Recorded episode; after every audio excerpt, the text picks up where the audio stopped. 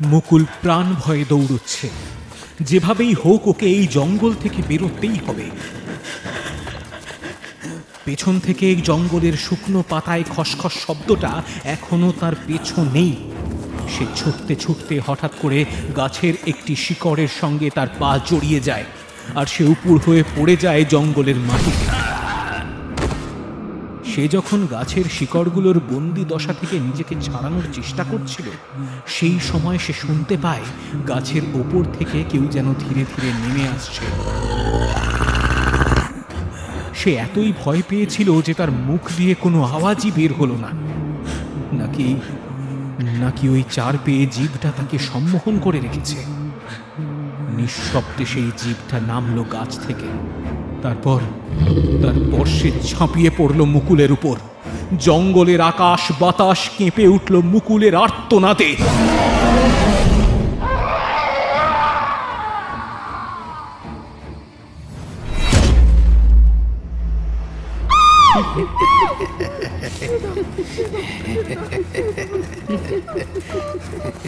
আজ খুব অসহায় মনে করছে নিজেকে। তিন তিনটে মানুষরূপী পিসাচেরা তাকে আষ্টে পৃষ্ঠে বেঁধে নিয়ে যাচ্ছে জঙ্গলের ভেতর। তাদের চাপা হাসির গুঞ্জন শোনা যাচ্ছে বাতাসে বাতাসে। ঈশার চোখ থেকে জল বেরিয়ে আসছে। সে কি কল্পনাও করতে পেরেছিল যে আজকে তার সঙ্গে এরকমটা হবে? হাইওয়ে ধরে তার গাড়িটা চলছিল দ্রুত বেগে। হঠাৎ করে সে দেখতে পায় একটা বাইক হাইওয়ের ধারে একটি গাছের পাশে পড়ে রয়েছে। আর তার সামনে পড়ে আছে মাথায় হেলমেট থাকা একটি লোক। এসা তো সেরকম খবর শোনেও না আর খবর পড়েও না। তাহলে সে জানতে পারত, গত কয়েকদিন যাবৎ এই হাইওয়ে থেকেই চুরি, ছিনতাই, এমনকি খুনের ঘটনাও ঘটেছে। এশা স্বাভাবিক কৌতূহলবশতই গাড়ি থেকে নেমে সেই বাইক আরোহীর সামনে দাঁড়ায়। কিন্তু ততক্ষণে পেছন থেকে দুটো লোক তাকে চাপটে ধরে নিয়েছে। তারপর তাকে পাঁজা কোলা করে নিয়ে যাচ্ছে জঙ্গলের ভেতরে। সেই হেলমেট পরা মানুষটিও দিব্যি উঠে দাঁড়িয়েছে।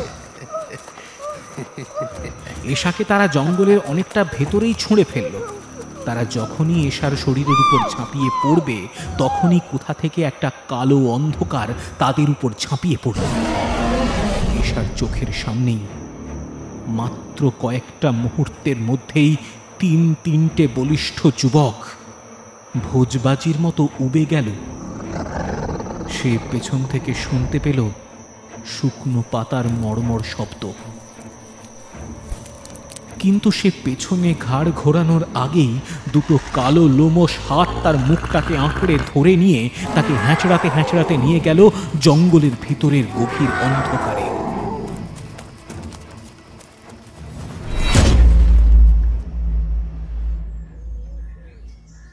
কালু এসেছে তার বাবার সঙ্গে কাঠকুড়োতে কালুর বাবা দয়াল বারবার ঈশ্বরের কাছে প্রার্থনা করছে মনে মনে। কালু তার বাবাকে এইভাবে বিড়বিড় করতে দেখে অবাক হয়ে গেল। সে তার বাবাকে জিজ্ঞেস করে এ বাপ তুই এত ভয় পাইতেছিস কেন? দয়াল তার এগারো বছরের ছেলেটার দিকে ভয়ার্ত ও স্নেহের দৃষ্টিতে তাকিয়ে বলল কালু তুই জানোস না এই জঙ্গলে ভয় আছে। ছোট্ট কালু বাবার কথা কিছুই বুঝতে পারল না। দয়াল তার ছেলের ফ্যালফ্যালে দৃষ্টি দেখে খুব চাপা অথচ ভয়ার্ত সুরে বলে এই জঙ্গল খুব অভিশপ্ত। এই জঙ্গল খুব অভিশপ্ত রে কালু খুব অভিশপ্ত। ব্যাস আর কোনো কথা বলল না দয়াল। কারণ সন্ধ্যা হতে বেশি বাকি নেই। দয়ালের এই ছেলেটা ছাড়া আর এই পৃথিবীতে কেউ নেই। বউটা বছর ছয়েক আগে কালা জ্বরে ভুগে মারা গেল। তারপর এই ছেলেটাকেই আঁকড়ে বেঁচে আছে দয়াল। সে কালুকে নিয়ে এই জঙ্গলে আসতে চায়নি, কিন্তু ছেলেটা তাকে ছাড়া থাকবে কি করে? দয়াল তাই ছেলেকে নিয়েই এসেছে। দয়াল একটা গাছের উপর উঠে কাঠ কাটছিল। আর নিচে সেই কাটা কাঠের টুকরোগুলো কালু কুড়িয়ে বস্তায় ভরছে। দয়াল শুনতে পেল একটা খসখসে শব্দ শুকনো পাতার ওপর। সে যার ভয় করছিল, সেই এসে গেছে। কালু তখন এক মনে কাঠ কুড়োচ্ছে। দয়াল সাবধান করার আগেই জঙ্গল থেকে একটা চার পেয়ে প্রাণী ঝাঁপিয়ে পড়ল কালুর উপর।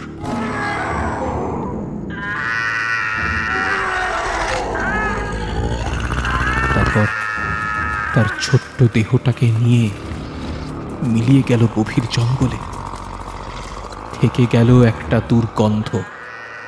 একটা আট বছরের শিশুর কাতর আর্তনাদ এক পিতার ফেলফেলে দৃষ্টি। আর ঘটনাটা ঘটল মাত্র কয়েক সেকেন্ডের মধ্যেই।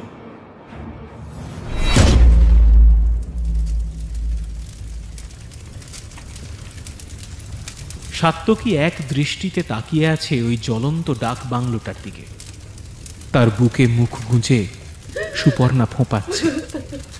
মেয়েটার উপর আজ বিশাল বড় ঝড় বয়ে গেল। সাত্তকীর এখনও মনে হচ্ছে চোখের সামনে আজকে যা দেখল, তা কি সত্যি? না, সবই সত্যি। ওই যে এখনও কানে শুনতে পাচ্ছে একটা বাবার কান্না। এটা দুঃখের নয়, এটা খুশির। নিজের ছেলের হত্যাকারীকে শাস্তি দেওয়ার শান্তি। দিন তিনে কাগেও তো সবই ঠিক ছিল। আজ এই অচেনা মেয়েটাই তার কত আপন হয়ে গেছে। সুপর্ণার সাথে এগিয়ে গেল ওই দূরে থাকা গাড়িটার দিকে।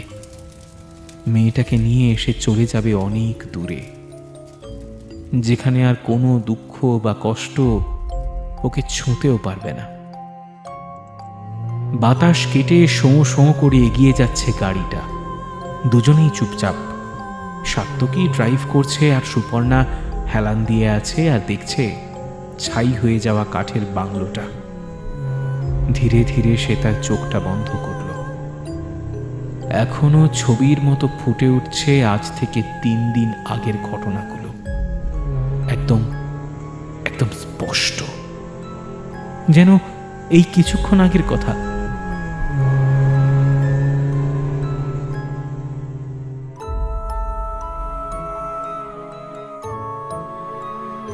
লোভ লালসা হল এক অতি নারকীয় বর্বর অভিশাপ, যার মায়াজালে আবদ্ধ যে কোনো মানবাত্মা হয়ে ওঠে পৈশাচিক।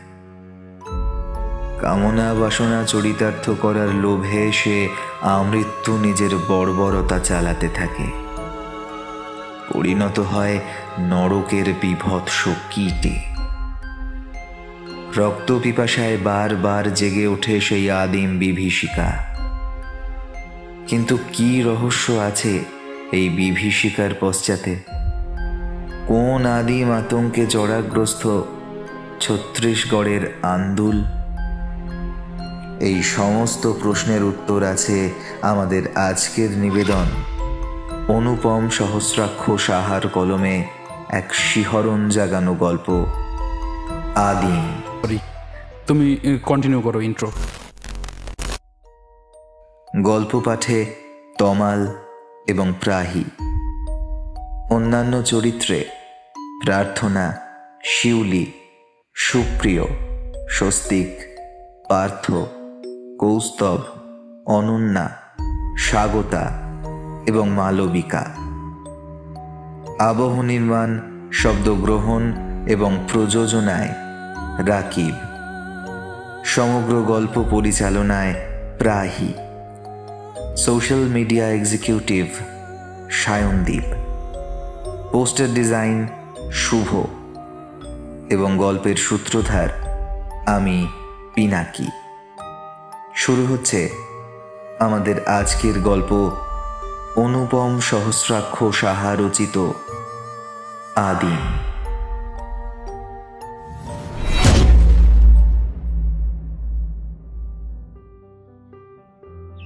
শেষমেশ ঠিক হলো আমরা যাব ছত্তিশগড়ের আন্দুলে। এই জায়গাটা ঠিক করেছে আত্রেই আসলে এমন সব উদ্ভট উদ্ভট জায়গার ব্যাপারে ওর আগ্রহই সব থেকে বেশি। আমাদের গ্র্যাজুয়েশনের পরীক্ষার শেষ হলো আজকে। কিন্তু প্ল্যানিংটা হয়েছে প্রায় এক মাস আগেই। মা বাবাদের ম্যানেজ করে সাত দিনের জন্য আমরা বেরিয়ে পড়লাম। আমরা বলতে আমি, আতরেই, সায়নী, উমা, অনন্যা এবং মৌপ্রিয়া। আর সত্যি বলতে গেলে আমার একটু দরকার ছিল। পিয়ুষ যে এভাবে আমাকে ডিচ করবে তা আমি ভাবিনি। কারণ আমাদের সম্পর্ক সেই ক্লাস ইলেভেন থেকে আমি খুবই ভেঙে পড়েছিলাম, কিন্তু যাদের সাথে আমার বান্ধবীর মতো বান্ধবীরা থাকে, তার কাছে দুঃখ কোনোদিনই আসতেই পারে না। তাই আজ সবাই মিলে বেরিয়ে পড়লাম এই অজানার উদ্দেশ্যে। আত্রেই তারিফ করতেই হবে। সত্যি, এই বিশাল ডাকবাংলো আর আশেপাশের এই গহীন জঙ্গল মনের ভেতর এক অপার শান্তি আনে। ডাকবাংলোটার দিকে এগোচ্ছি, কোথা থেকে একটা বৃদ্ধ মানুষ আমাদের রাস্তা আটকে দাঁড়াল। চলে যাও। চলে যাও এখান থেকে। ও গিলে ফেলবে তোমাদের। হ্যাঁ, চলে যাও। গিলে খাবে রাক্ষসটা। ওর ওর খিদে জেগে উঠেছে। আহ, পালাও পালাও এখান থেকে। পালাও। বাংলো থেকে এক দশাশই চেহারা লোক এসে তাড়া করল ওই বৃদ্ধকে। তিনিও তারাকে ছুট লাগালেন জঙ্গলের ভেতর। আমাদের হতভম্ব সবার মুখ দেখে লোকটা কিছুই বলল না। শুধু আমাদের ব্যাগগুলো নিয়ে সে পৌঁছিয়ে দিল বাংলোর দরজাতে। রাস্তায় আমরা অনেক প্রশ্ন করলেও সে স্পিকটি নট সায়নী তো রেখে ফায়ার দেখছিস? কি ধিট লোকরে মাইরি। হ্যাঁ রে আত্রেই তুই কি বেছে বেছে এমন আতেল মার্কা জায়গায় প্ল্যান করিস? প্রথমে পাগলা বুড়ো এরপর এই ঢ্যামনাটা। আতরেই কিছু বলার আগেই একটা সাতাশ আঠাশ বছরের ছেলে আমাদের অভিবাদন জানালো। তাকে দেখে এবার আমরা স্পিকটি নট। সায়নীর গজরানি তো গেছে থেমে, কারণ আমাদের সামনে দাঁড়িয়ে আছে পুরো একটা আগুন। ছেলেটার বয়স ওই সাতাশ আঠাশ। পেটানো শরীর, গায়ের রং পুরো টকটকে ফর্সা, আর মুখে সবসময় একটা লাবণ্যময় হাসি। আমাদের এরকম হাঁ করা মুখ দেখে ছেলেটা খানিকটা ইতস্তত করে হালকা কেশে বলল, ওয়েলকাম টু অল। আমি সাত্যকী সেনগুপ্ত, এই বাংলোর ম্যানেজার। যে আপনাদের লাগেজগুলো ক্যারি করল সে হলো সুখিয়া। ও আসলে জন্ম থেকেই বোবা ও কালা। ওর তরফ থেকে আমি ক্ষমা চাইছি। আমাদের তখন হুঁশ ফিরেছে, কিন্তু ছেলেটার আওয়াজ ভারী মিষ্টি। অবশেষে সমস্ত দিনের ক্লান্তিকে দূরে সরিয়ে রেখে আমরা পৌঁছালাম আন্দোলে। সত্যি, এখানকার জঙ্গল মারাত্মক রকমের সুন্দর। দু চোখ ভরে এই সৌন্দর্যকে আস্বাদন করা যায় দিনভর। কিন্তু ক্লান্ত শরীরটাকে একটু রেস্ট তো দিতেই হবে। আমি আর রাত্রেই একটা কামরায় আর বাকি চারজন আলাদা কামরায়। এই কামরার বিশেষ বৈশিষ্ট্য হলো, বারান্দায় দাঁড়ালে এখান থেকে জঙ্গলের অনেকটা গভীর অংশ দেখা যায়। সকালবেলাটা গড়াগড়ি করেই চলে গেল। সতী শেষে দুপুরের খাবারটা দিয়ে গেল। আমরা সকলেই ভরপেট খেয়ে একটু দিবানিদ্রা দিয়ে বিকালে বেরোলাম। কিন্তু আমার মনে তখনও ওই লোকটার কথাই খচখচ করছে। দয়াল পাগলার কথাই কান দেবেন না। আমি চমকে পিছনে ফিরে দেখি সাত্তকী দাঁড়িয়ে আছে ওর সর্বক্ষণের হাসিটা নিয়ে। আমি নিজেকে সামলে জিজ্ঞেস করলাম এই দয়াল পাগলাটা বলতে কি আপনি সকালের দেখা ওই বুড়ো লোকটার কথা বলছেন? হ্যাঁ দয়া লাগে এই জঙ্গলে কাঠ কুড়োতে আসতো, ওর ছেলে কালুকে নিয়ে। একদিন কাঠ কুড়োতে গিয়ে বন্য জন্তুর হাতে প্রাণ হারায় কালু। তারপর থেকে এই লোকটা পুরো পাগল হয়ে যায়। ছেলেটা ছাড়া লোকটা যে আর কেউ ছিল না। কথাটা বলতে বলতে দীর্ঘশ্বাস বেরিয়ে আসে সাত্তকীর গলা থেকে। আর আমার মনটাও মুচড়ে উঠল ওই লোকটার কথা ভেবে। নিজের একমাত্র ছেলেকে নিজের চোখের সামনে মৃত্যু মুখে যেতে দেখেছে মানুষটা। হয়তো এই গুমোট ভরা নিশ্চুপ পরিবেশটা হালকা করতেই সাত্তকী প্রসঙ্গ বদলালো। এই জঙ্গলের একটা আলাদাই আকর্ষণ আছে। আমি সবে নয় দিন হয়েছে এখানে এসেছি কিন্তু তার মধ্যেই আমি এর মায়ার বাঁধনে বাঁধা পড়েছি। নয় দিন হলো আপনি এখানকার ম্যানেজার? আমি ম্যানেজার কেন হতে যাব? এই ডাক বাংলোটা আমার মামার। মামার মৃত্যুর পর মুকুন্দ কাকা দেখভাল করতেন। তা উনি কয়েক মাস আগে মারা যান। তারপর আমি এই নয় দিন আগে আসি মা বাবার কথায়। এখন বেশ আছি এখানে। খাই, দাই আর জঙ্গলের শোভা উপভোগ করি। অন্ধকার হয়ে গেছে, এখন বাংলোতে চলুন। ফিরে এসে আমরা ছজনে মিলে গল্প স্বল্প করতে থাকলেও আমার মন পড়ে রয়েছে ওই দয়াল কাঠুরেতে। সত্যি, বিধাতার কি খেলা? দুঃখীকে দুঃখ আরও বেশি করে দিতে থাকে।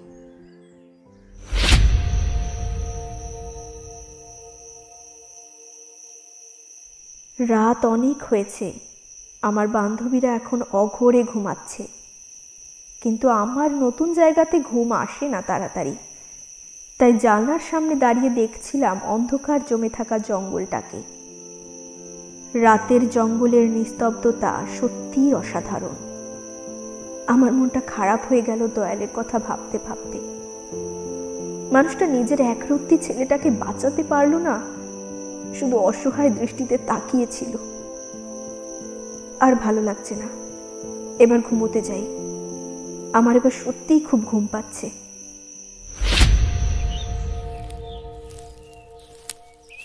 সকালবেলায় উঠে সবার সাথে ঘুরতে বেরোলাম। কি যে হয়ে গেছে আমার বুঝতে পারছি না। সাত্তকীকে কি প্রথম দেখাতেই ভালো লেগেছে, কিন্তু এত সহজে কি মানুষের ওপর বিশ্বাস করা যায়? জানি না। সবাই আমার থেকে অনেকটা এগিয়ে গেল। ধুর, এখন কোথায় খুঁজি সবাইকে? একটু এগিয়ে গেলাম জঙ্গলের ভিতরে। সকালে রোদের মধ্যে জঙ্গলটা কেমন অদ্ভুতভাবে শান্ত আছে। গাটা কেমন ছমছম করে উঠল। হঠাৎ দেখি দয়াল কাকা এক জায়গায় কাঠ জোগাড় করছে। আমি কাছে আসার আগেই সতীশ একটা লাঠি নিয়ে এগিয়ে আসছে। আমি বাধা দিলাম। বললাম, সতীশ, তুমি এখান থেকে যাও। মানুষটা তো আর তোমাকে ডিস্টার্ব করছে না। নিজের মতো কাজ করছে, করতে দাও। আমার কথা শুনে রাগে গজরাতে গজরাতে চলে গেল সতীশ। দয়াল কাকা আমার দিকে কৃতজ্ঞ দৃষ্টিতে তাকিয়ে থাকে কিছুক্ষণ। তারপর আবার নিজের কাজে লেগে পড়ে। আমার এই নিরাপত্তা অসহ্য লাগছিল। তাই কৌতূহলবশত জিজ্ঞেস করলাম, এত কাঠ কি কাজে লাগবে? ওই ওই শতটা এবার তোমাদেরকে কেড়ে নেবে, তোমাদের বাবা মায়ের কোল থেকে কেড়ে নেবে। যেভাবে ও কেড়ে নিয়েছিল আমার কালুটাকে। আমি কোনো বাপের কোল খালি হতে দেব না দেব না। এই কথাগুলোই তিনি বিড়বিড় করতে লাগলেন। আমি আর সহ্য করতে পারছিলাম না। ওনার হাত ধরে বলি, দয়াল কাকা, তোমার ছেলে কালু তো তোমাকে দেখছে ওই আকাশ থেকে। ওর কি ভালো লাগে বলো?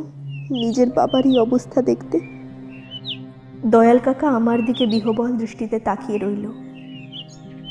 হয়তো কোনোদিন উনি এইটুকু সহ সহমর্মিতাও পাননি। উনি আমার দিকে ওনার সেই কৃতজ্ঞ ভরা দৃষ্টিতে তাকিয়ে থেকে বললেন, মা কাল রাতে এই জঙ্গল জেগে উঠবে জেগে উঠবে। শয়তানটা, তোমরা পালিয়ে যাও এখান থেকে। পালিয়ে যাও। নালে নালে বেঘরে মরবে। সব মরবে। যেভাবে আমার কালু, আমার আমার কালু মারা গেছে। যেভাবে যেভাবে এর আগের ম্যানেজার মুকুন্দ প্রসাদ মারা পড়েছে। ওর ওর খিদে খুব ভয়ঙ্কর। খুব ভয়ঙ্কর। খুব ভয়ঙ্কর। হয়তো আরও কিছু বলতেন, কিন্তু আমার বান্ধবীরা ডাকাডাকি করায় আমায় সেখান থেকে চলে আসতে হলো। কানে এখনও বাজছে কথাগুলো। একটু খোঁজখবর নিতে হবে, দেখতে হবে এই জঙ্গলের গল্প।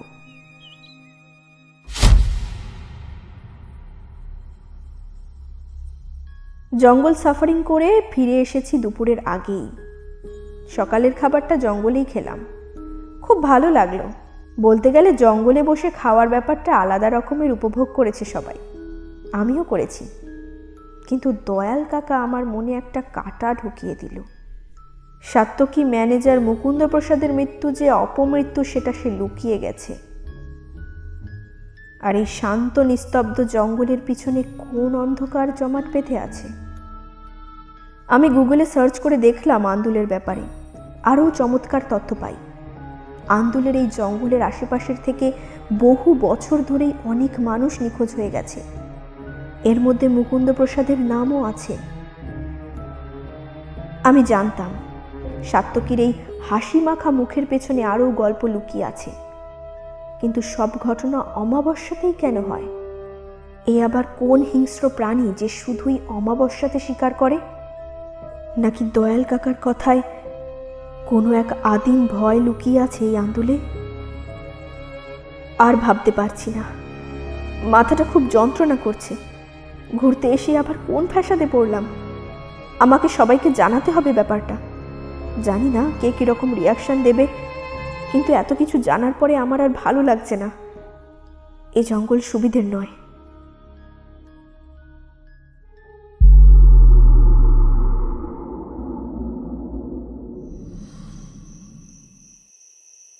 রাতে সবার খাওয়া দাওয়ার পর আমি সবাইকে আমার রুমে ডাকি। তারপর সব কিছুই খুলে বলি। আমার কথা শুনে সবাই হাসতে লাগল। আতরেই তো বলল এই সুপু তুই না লেখিকা হয়ে যা বুঝলি তো? এইখানে এসে দেখছি তোর কল্পনা শক্তি মারাত্মক রকমের বেড়ে গেছে ভাই। মৌপ্রিয়া পেটে দুহাত চেপে কোনো মতে হাসি চেপে বলল ব্রেকআপের পর আমি শুনেছি মানুষের মন খারাপ হয়। কিন্তু সুপুর তো পুরো মাথার তারটাই গেছে। উমা মৌপ্রিয়ার মাথায় একটা গাট্টা মেরে বলল সবসময় ছ্যাবলাম না তোর। তুই চিন্তা করিস না রে। তুই যদি আমাদের ফেলুতি হোস তা আমি তোর তপসি হব। এই বলে উমাও হাসতে লাগল। অনন্যা বলল সত্যি সুপু তুই আজকের সময়ও এইসবে বিশ্বাস করিস? জাস্ট ননসেন্স তুই ওই বুড়োটার কথা এত নাচন কদন করছিস? আসলে তুই খুব ইমোশনাল তাই এত কিছু নিয়ে ভাবছিস। তারপর সবাইকে ধমকে চুপ করে বলল আচ্ছা এবার সবাই চুপ কর রাত হয়েছে এবার ঘুমোতে হবে। এবার আমার দিকে ঘুরে বলল সুপু তুই একটা জম্পেশ ঘুম দে তো। আর তোর কথায় কাল রাতে আমরা কেউ ঘুমোবো না। সাত্তকীর সাথে একালকে সারা রাত আড্ডা দেব। সুপু যা বলছে তা একবার বাজিয়ে দেখাই যাক না। বেশ একটা অ্যাডভেঞ্চারের গন্ধ পাচ্ছি কিন্তু। কালকের অমাবস্যার রাতটা বিনা নিদ্রায় কাটাবো। দেখি দেখি কালকের অমাবস্যাটা ঠিক কতটা কালো। আর পাঁচজন আছি, কিছু বিপদ যদি হয়ও ঝাঁপিয়ে পড়ব।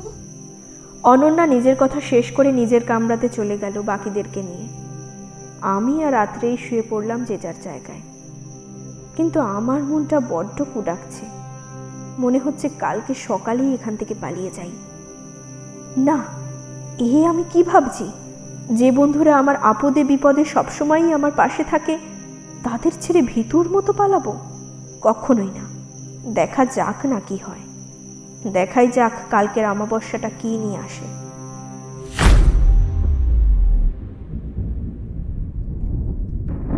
আজকের সকালটা অন্যান্য দিনের সকালের চেয়ে খুবই আলাদা। আজকে ঘুম ভেঙেছে প্রবল বজ্রবিদ্যুতের আওয়াজে। উঠে দেখি পুরো জঙ্গল ভয়ঙ্কর রকমের শান্ত। আর মাঝে মাঝে এই গম্ভীর মেঘগুলো গম্ভীরভাবে বিদ্যুৎ চমকাচ্ছে। আমার মনটা কেমন যেন ধক করে উঠল।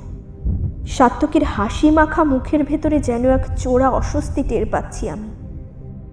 যত সময় কাটল, কিসের এক চোরা স্রোত যেন বয়ে যাচ্ছে সাত্তকের চোখে মুখে। সবকিছু স্বাভাবিকভাবে চললেও যেন স্বাভাবিক ছিল না কোথাও। সারাদিন গুমোট হয়ে রইল পরিবেশটা। এক ফোঁটা বৃষ্টি না পড়লেও কালো মেঘ কিন্তু সরল না, যেন একরাশ নরকের কালো অন্ধকার ঘিরে রেখেছে আমাদের।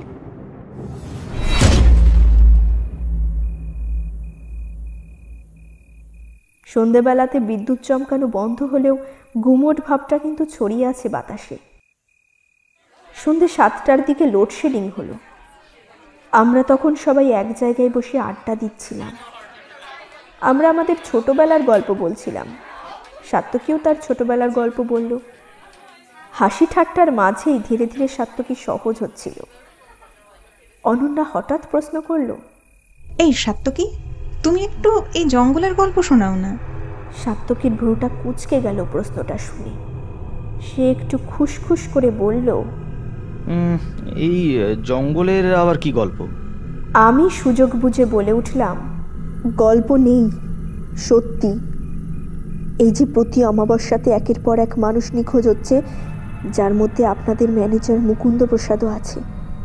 ছিল দয়ালের ছেলে এবং আরও কত অসহায় মানুষ। সাত্তকী চমকে উঠল। সে কিছু বলতে যাবে সেই সময় উমা বলে উঠল এই এলাকার জমিদার তো আপনারা। খবরটা জানলাম একটু ইধার উধার ঘেটে। তা প্রতি অমাবস্যাতে এমন কি জ্বালা ওঠে যে মানুষ গায়েব করে দেয়? আজকেও তো অমাবস্যা। আজকে আমাদের মধ্যে কাকে তুলবে নিজে খিদে মেটানোর জন্য? উমার এই কথাবার্তা শুনে আমি যেমন অবাক হলাম তেমনি সাত্তকীও অবাক হলো। আপনারা সব কিছু জানেন না আর না জেনে আমার ব্যাপারে এসব খারাপ কথা বলার কোনো অধিকার আপনাদের নেই।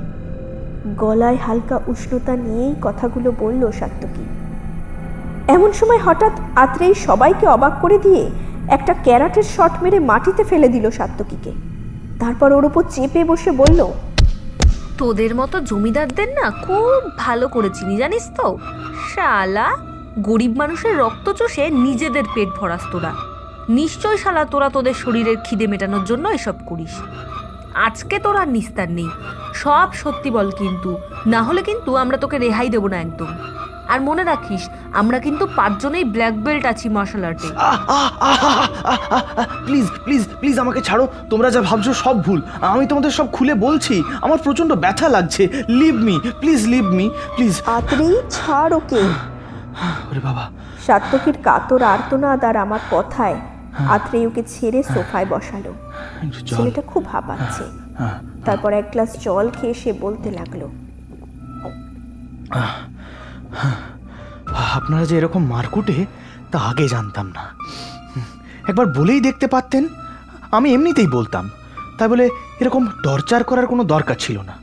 উফ শরীরের আহ, হাড়গুড় পুরো ভেঙে গেল। এইসব প্যান প্যানানি বন্ধ করে আসল কথাতে আসুন।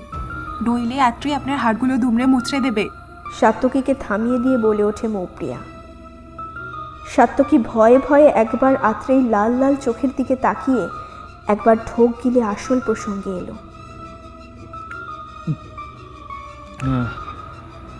আজ থেকে দুশো বছরের চেয়েও আগের কথা। আমার ঠাকুরদার ঠাকুরদার সত্যচরণ ছিলেন এই অঞ্চলসহ বারুণী নামক তালুকের জমিদার। তার ভাই সতীশচরণ ছিল সেই সময়ের খুব বড় তান্ত্রিক। মারণ, উচাটন, বশীকরণ সহ বিভিন্ন নিম্ন মার্গের তন্ত্রক্রিয়ায় তার ছিল সিদ্ধি। এছাড়া তিনি পিসাজ সাধনা করতেন। তা সত্যচরণ তার ভাইকে অপার স্নেহ করলেও যখন তার তালুক থেকে একের পর এক ছোট ছোট শিশুকন্যারা নিখোঁজ হতে থাকে এবং পরের দিন মিলতে থাকে তাদের বিভৎস লাশ, তখন তালুকের মানুষদের স্বার্থে এই জঙ্গলই নির্বাসন দেওয়া হয় সতীশচরণকে। ওখানেই বিনা খাদ্য আর পানীয়তে সতীশচরণ প্রাণ ত্যাগ করে।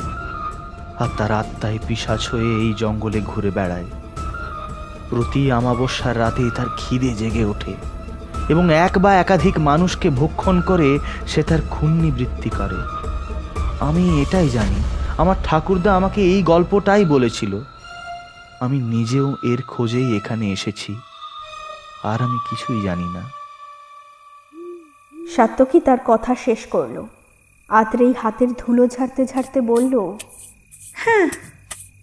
বোগাস, ভাবলাম কি? আরে শোনালো কি এই সুপু, শোন, তুই যদি এই সব গাজাগুড়ি কথাবার্তা মানতে চাস তো মান। আমি যাচ্ছি বাথরুমে হাতটা ধুতে। বাপ রে বাপ, কি সব তন্ত্রপন্ত্রের গপ্প। এই বলে ওখানে থাকা একখানা এমার্জেন্সি লাইট নিয়ে চলল ভিতরে বাথরুমের দিকে। আমার মনের ভিতরে একটা কু ডাকছিল। গল্পটা শোনার পর মনের ভিতর হঠাৎ একটা খটকা লাগল। সাত্তকী যে বলেছিল, সুখিয়া বোবা ও কালা। তো সেদিন যখন বললাম, দয়ালকে না মারতে, তখনও আমার কথা শুনলো কীভাবে? তবে সত্যিই কি সুখিয়া কালা নয়? মুকুন্দ প্রসাদের মৃত্যুর সময় কি সুখিয়া ছিল? সাত্তকীর কাছ থেকে যা জেনেছি, সুখিয়া বংশ পরম্পরায় এখানেই থাকে। এই বাড়িটাকে যখন হোমস্টে বানানো হয়, তখন মুকুন্দ প্রসাদ ম্যানেজার হিসেবে আসে। আর সাত্তকী এসেছে মাত্র নয় দিন। তাহলে এই জঙ্গলের গল্প তো সুখিয়াই একমাত্র জানবে, ভালোভাবে। একবার চোখ বুলিয়ে নিলাম চারপাশে। সুখিয়া তো নেই। ঠিক তো। সকাল থেকে সুখিয়াকে তো দেখিনি। সাত্তকীকে সুখিয়ার ব্যাপারে জিজ্ঞেস করতে যাব, সেই সময়ই শুনতে পেলাম আত্রের ভয়ঙ্কর চিৎকার। আমরা চমকে উঠলাম। তাড়াতাড়ি ওদিকে যাওয়ার আগেই অন্ধকার থেকে একটা হিস হিসে স্বর টেনে টেনে বলতে লাগল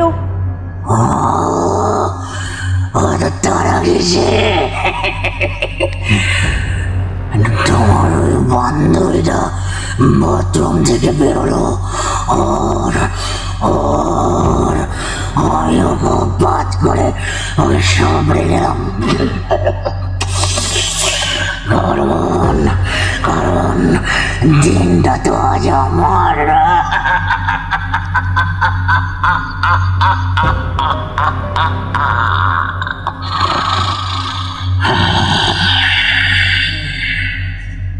যেই বলছে, তার কথাগুলো খুব টেনে টেনে আসছে আর আমরা আমাদের জায়গা থেকে আর নড়তে পারছি না।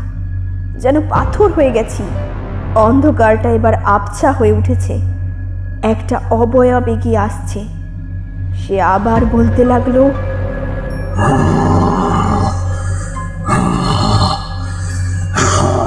গল্পটা শুনছিলাম।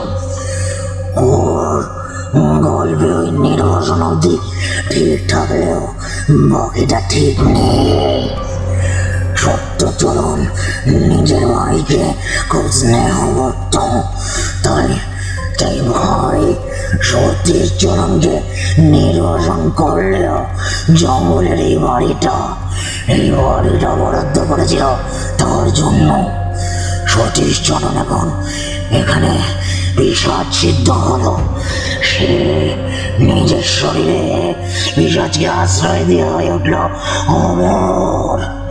আর আর বিষাদ এই অমরত্বের বদলে প্রতি অমাবস্যায় এক বা একাধিক মানুষের মাংস চাই।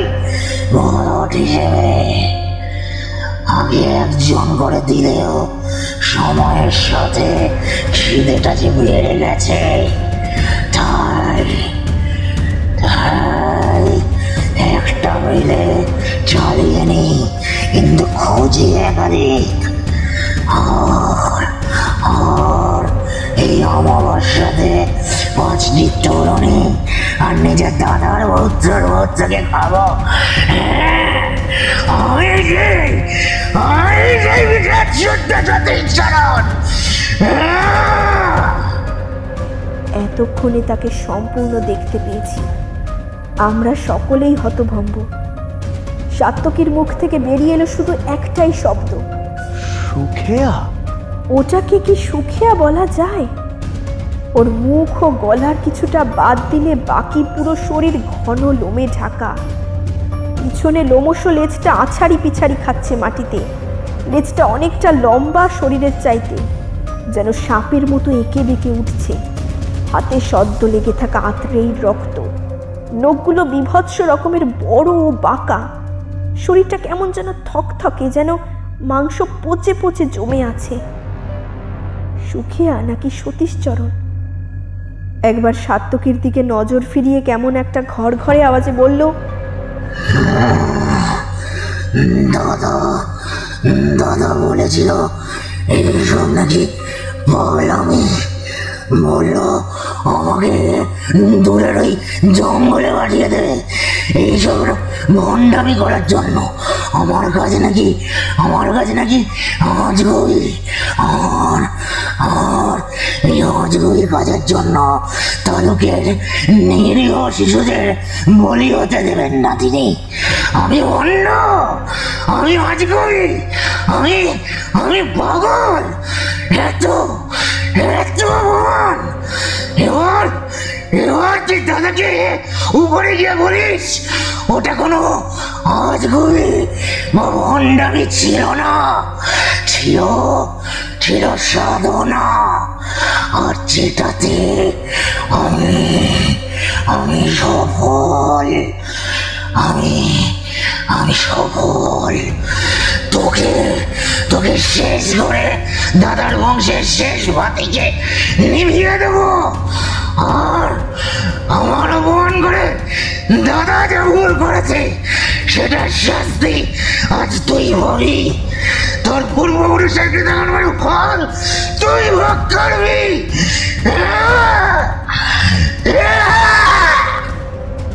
কথাটা শেষ হওয়ার সাথে সাথেই সুখিয়ার ঠোঁট কান পর্যন্ত এসে গেল, আর তার সঙ্গে চোখগুলো হয়ে উঠল ঘন সবুজ। মুখের চারপাশে সেই লোম ছড়িয়ে পড়ল সারা মুখে যেন পুজ জমেছিল।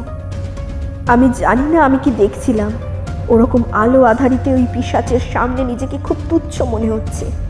আমার চোখ ঝাপসা হয়ে উঠল।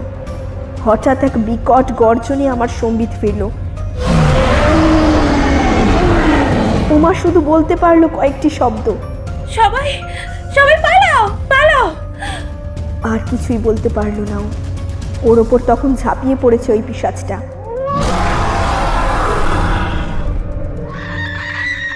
উমার আর্তনাদে আমার ভিতর অবধি কেঁপে উঠল। সাত্যকী আমাকে টেনে নিয়ে দৌড়ালো? আর অনন্যা মৌপিয়া ছুটল অন্যদিকে।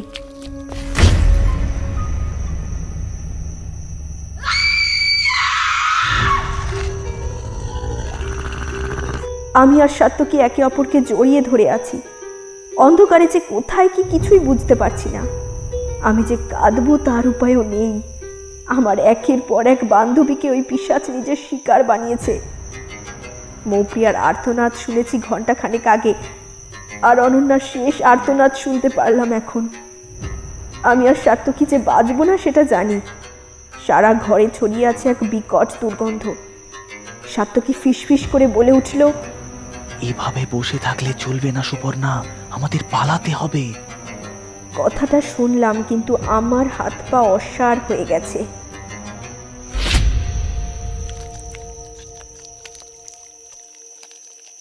কোনো মতে সন্তর্পণে পা টিপে টিপে এগিয়ে চলেছি। কোথা থেকে ভেসে আসছে হাড়ের মটমট আর মাংসের খপচ খপচ শব্দ? পরম আনন্দে ওই রাক্ষসটা বোধহয় খাচ্ছে আমাদেরই বান্ধবীর মাংস। কিছুক্ষণ পর হয়তো আমার মাংসও খাবে এরকম ভাবে হঠাৎ আমার মনে হলো সামনে কেউ আছে। কিছু না ভেবেই জ্বালিয়ে ফেললাম মোবাইলের ফ্ল্যাশ লাইট হ্যাঁ সেই সেই দাঁড়িয়ে আছে সামনে মূর্তিমান বিভীষিকার মতো আমার আর দরজার মাঝখানে। মুখে, হাতের নখে লাগা তার তাজা রক্ত। দাঁতের ফাঁক দিয়ে উঁকি দিচ্ছে মাংসের টুকরো। সেও বোধহয় অপেক্ষা করছিল শিকারের জন্য। তার চোখে সেই নিষ্ঠুরতা। আমরা দুজনেই পাথর হয়ে গেছি যেন। আমাদের মৃত্যু এক পা এক পা করে এগিয়ে আসছিল আর সাত্যকী আমাকে নিয়ে টেনে টেনে একটু একটু করে পিছনে সরছে। সাত্যকী তো বুঝতে পারছে না মৃত্যুর হাত থেকে পালানো যায় না, তাকে এড়ানো যায় না। ওই তো সে এগিয়ে আসছে ঢিমে তালে। সে তো জানে এই দুটি মানুষ ওর কিছুই করতে পারবে না। সে এবার প্রস্তুত হচ্ছে লাফানোর জন্য। আমি দেখলাম সাত্যকী আমাকে শক্ত করে জড়িয়ে ধরে চোখ বন্ধ করে ফেলেছে। কিন্তু আমার চোখ খোলা। ওই তো ওই তো সে আবার ঝাঁপ দেবে আমাদের উপর।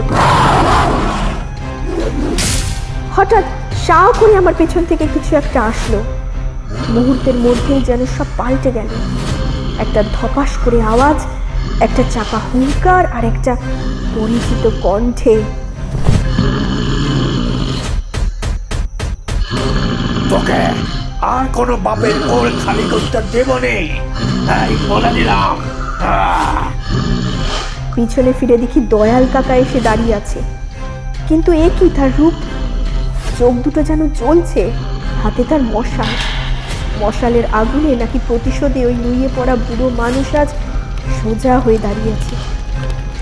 এতক্ষণে আমার খেয়াল হলো আমি যে উৎকট একটা গন্ধ পাচ্ছিলাম, সেটার মধ্যে ওই পিসাচের শরীরের গন্ধ থাকলেও আর একটা চেনা গন্ধ ছিল, কেরোসিনের। এগিয়ে আসছে মানুষটা, আমাদের রক্ষাকর্তা। আজ আমি জানতুম, আমি আমি জানতুম তুই আজকে স্বীকার করবি। তাই তো তোর চিতা সাজিয়েছি, দেখ। সকালে গিয়েছিলুম মা সিংহ বাহিনীর মন্দিরে। সেখান থেকে পুরোহিতকে দিয়ে মন্ত্র পড়িয়ে এনেছে এই ত্রিশূল। দেখ দেখ দেখ। কথাটা শুনতে শুনতেই মনে পড়ল, কালকে যখন ফিরে আসি, তখন সন্ধ্যায় জানতে পারি সাত জার কেরোসিন তেলের মধ্যে চার জার চুরি হয়ে গেছে। তখনও দয়াল কাকা বলে যাচ্ছে। জারগুলো চুরি করলুম তারপর তারপর কাঠ জোগাড় করলুম। হ্যাঁ এইভাবে এইভাবে একদিন কাঠ জোগাড় করতে গিয়ে তুই আমার কালুটারে নিয়ে গেছিলি। কেরোসিন চুরি আর কাঠ জোগাড়ের সূত্র আমি মেলাতে পেরেছি। এই বাড়ির চারপাশে কেরোসিন ঢালা হয়েছে আর কাঠগুলো বোধহয় সাজানো আছে। দয়াল কাকা আমার হাত ধরে টেনে বলল মা চল। আর কিছুটা আগে আইলে হয়তো তোর বান্ধবীদের বাঁচাইতে পারতুম চল মা থাকুক পরে ও ও ওর সাধনাস্থলে। আর জীবন্ত পুরাবো ওকে। এই বলে সে আমাকে আর সাত্তকীকে নিয়ে এগিয়ে যাচ্ছে দরজাটার দিকে। তারপর দরজাটা খুলে দিল। আমরা বের হয়ে এলাম। আমরা বেরিয়ে এলাম মৃত্যুর সামনে থেকে। সে তখন মাটিতে আক্রোশে দাবড়াচ্ছে। দয়াল কাকা মশালটা ছুঁড়ে দিল সেই বাড়িতে। কিন্তু আগুন পুরো ছড়িয়ে পড়ার আগেই সে ত্রিশূলের বাঁধন ছেড়ে বেরিয়ে আসলো বাইরে।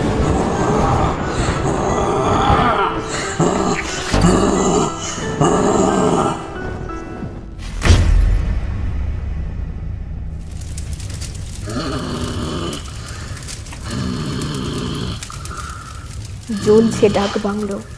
সামনে দাঁড়িয়ে আছে আহত আর ক্রোধে উন্মাদ এক পিসাচ অপরপক্ষে দাঁড়িয়ে আছে এক সন্তান হারা পিতা নাকি নাকি প্রতিশোধে উন্মত্ত পিতা।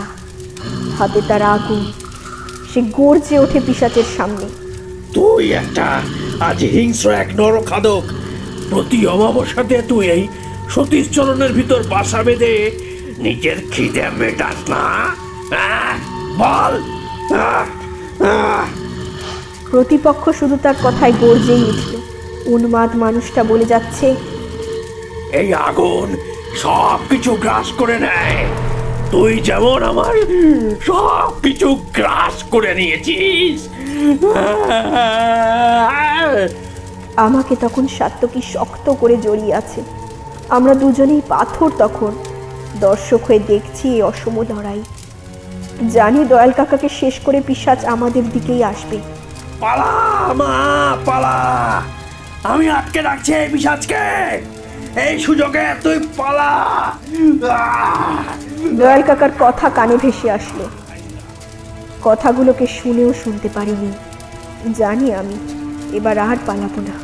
নিজের চারজন বান্ধবীকে হারিয়ে আমার আর কিছুই হারানোর নেই। এখন এর শেষ দিকে ছাড়বো। কারণ যার কিছু হারানোর নেই, তার মতো উন্মাদ কেউ হয় না। যেমন দয়াল কাকা। দয়াল কাকা দাঁড়িয়ে আছে, চোখে মুখে তার দৃঢ়তা। আমি জানি এই দৃঢ়তার কারণ। দয়াল কাকার শরীর থেকেও যে আমি পেয়েছি কেরোসিনের গন্ধ। দয়াল কাকা সেই ছুটান্ত পিসাচের দিকে তাকিয়ে একবার হাতের মুঠোটা শক্ত করে চিৎকার করে বলে উঠল, কালু কালু আমি আসছি কালু। সাথে তোর খুনিকে নিয়ে আমি আসছি। এই বলেই সে আগুনের মশালটা তার দেখে দিল। চমকে উঠল পিসাচ নাকি ভয় পেল সে? পিছনের আগেই তাকে জড়িয়ে ধরলো দয়াল কাকা। তারপর দুজনেই পড়ল ওই জ্বলন্ত ডাক বাংলোটার মধ্যে। ভেসে আসলো দুই শতাব্দীর পুরনো এক পিসাচের মরণ আত্মনাদ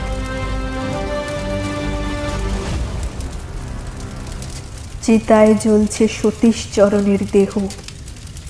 চিতায় জ্বলছে দয়াল কাকার এতদিনের দুঃখ, কষ্ট।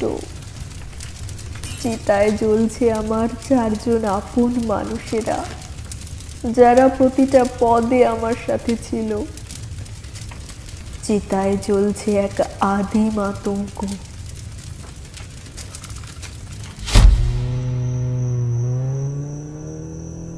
সুপর্ণা চোখ মুছে ফেলল।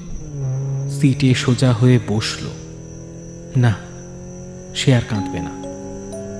নিজের মনের মধ্যেই সে আজ থেকে দৃঢ় প্রতিজ্ঞ হল, যেভাবে দয়াল কাকা তাকে বাঁচিয়েছে, সেও বাঁচাবে মানুষকে এই নরকের কীটেদের থেকে। সাত্তকীর হাত সে জড়িয়ে ধরল শক্ত করে। আমি আর কোনো সন্তানকে তার বাবার থেকে আলাদা হতে দেব না। সাত্যকী তুমি কি এই পথে আমার সঙ্গী হবে? সাত্যকী সুপর্ণার দিকে এক দৃষ্টি তাকিয়ে তার সেই হাসিটার জবাব দিল? সুপর্ণা যা বোঝার বুঝে গেছে। ভোরের আভা ছড়িয়ে পড়েছে বিশ্ব চরাচরে আর সেই আলোর পথে এগিয়ে যাচ্ছে দুজন। তাদের চোখে ভালোবাসা আর মনে সমস্ত অন্ধকারের বিরুদ্ধে লড়াই করার সাহস। এইভাবেই পথ চলা আরম্ভ হল প্যারানর্মাল ইনভেস্টিগেটর সুপর্ণা সেনগুপ্ত আর তার স্বামী সাত্তকী সেনগুপ্তর। এ পথে অনেক আদিম বিপদ ওত পেতে আছে। সে গল্প না হয় পরে শোনা যাবে।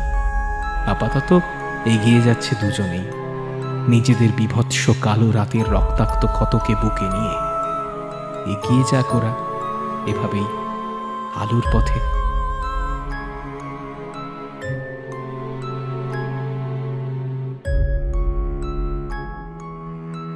এতক্ষণ আপনারা শুনছিলেন আদিম কেমন লাগল আমাদের আজকের গল্প? কমেন্ট বক্সে জানাবেন।